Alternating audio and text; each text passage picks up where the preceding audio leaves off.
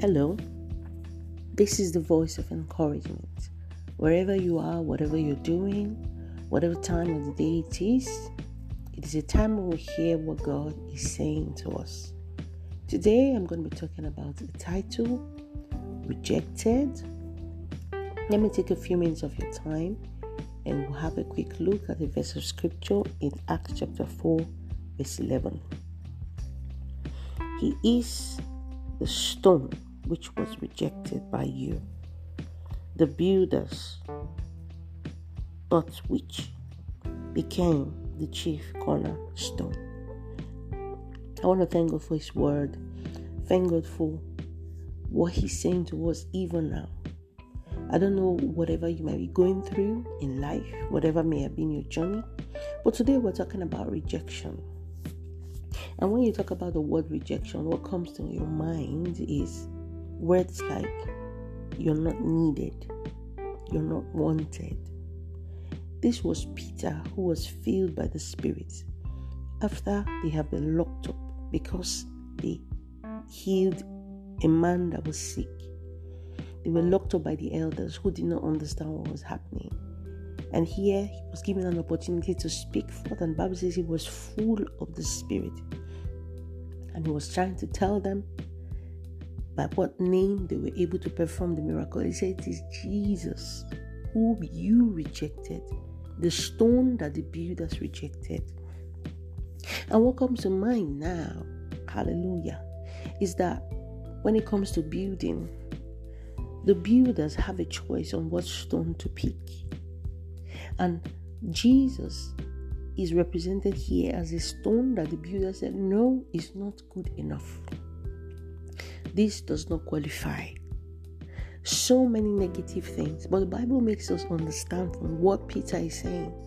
Despite the fact that he was rejected, he became the chief cornerstone, independent of the rejection. What comes to mind is that God has raised us as stones. God has raised you as a stone. And people can accept that stone or not. People can accept or reject that stone. The elders said, no, this is not good enough. I found myself in places and situations where I made suggestions. I had great ideas. I have been rejected. And I tell you, it's not a good experience. And for you hearing the sound of my voice, you may have heard it over and over again. You may have been, rejected, sidelined. But we can learn from this passage of scripture and what God is speaking to our hearts is that you can still become the chief cornerstone. You can still become what God has said you will be. You can still have those ideas established, irrespective of the elders that may have stood in the way, that may not have chosen that stone. But one question that I want to ask is, have you rejected yourself? Do you still reject yourself and your ideas? Do you have confidence in yourself? God is saying, wherever you are, whatever state you are, you need to arise from that place, from those thoughts where you may have said no to yourself, because that is one of the ways you can completely hinder yourself from becoming. The scripture we read here says, it says, he is the stone which was rejected by you, the builders, but he has become the chief cornerstone. And that stone, referring to Jesus, is on the inside of you.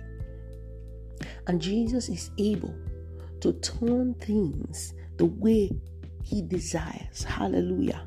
And whatever he desires is always for your good. Is always for my good. And God is saying today, have you rejected yourself? Men may have said no. Men may not see that you are good enough, but he says he's able to make you a chief cornerstone. He's able to put you in that position. He's able to connect you with the right stones to become a foundation for a solid structure. So I'm speaking to you by the grace of God even now to arise from that state, from that mental state. I'm going to say a word of prayer with you. Father, I just want to thank you for everyone hearing the sound of my voice.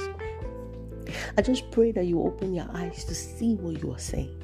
And I pray that there will be a lifting from whatever state of rejection, Lord, to become what you have designed that they will be in Jesus' name. Amen.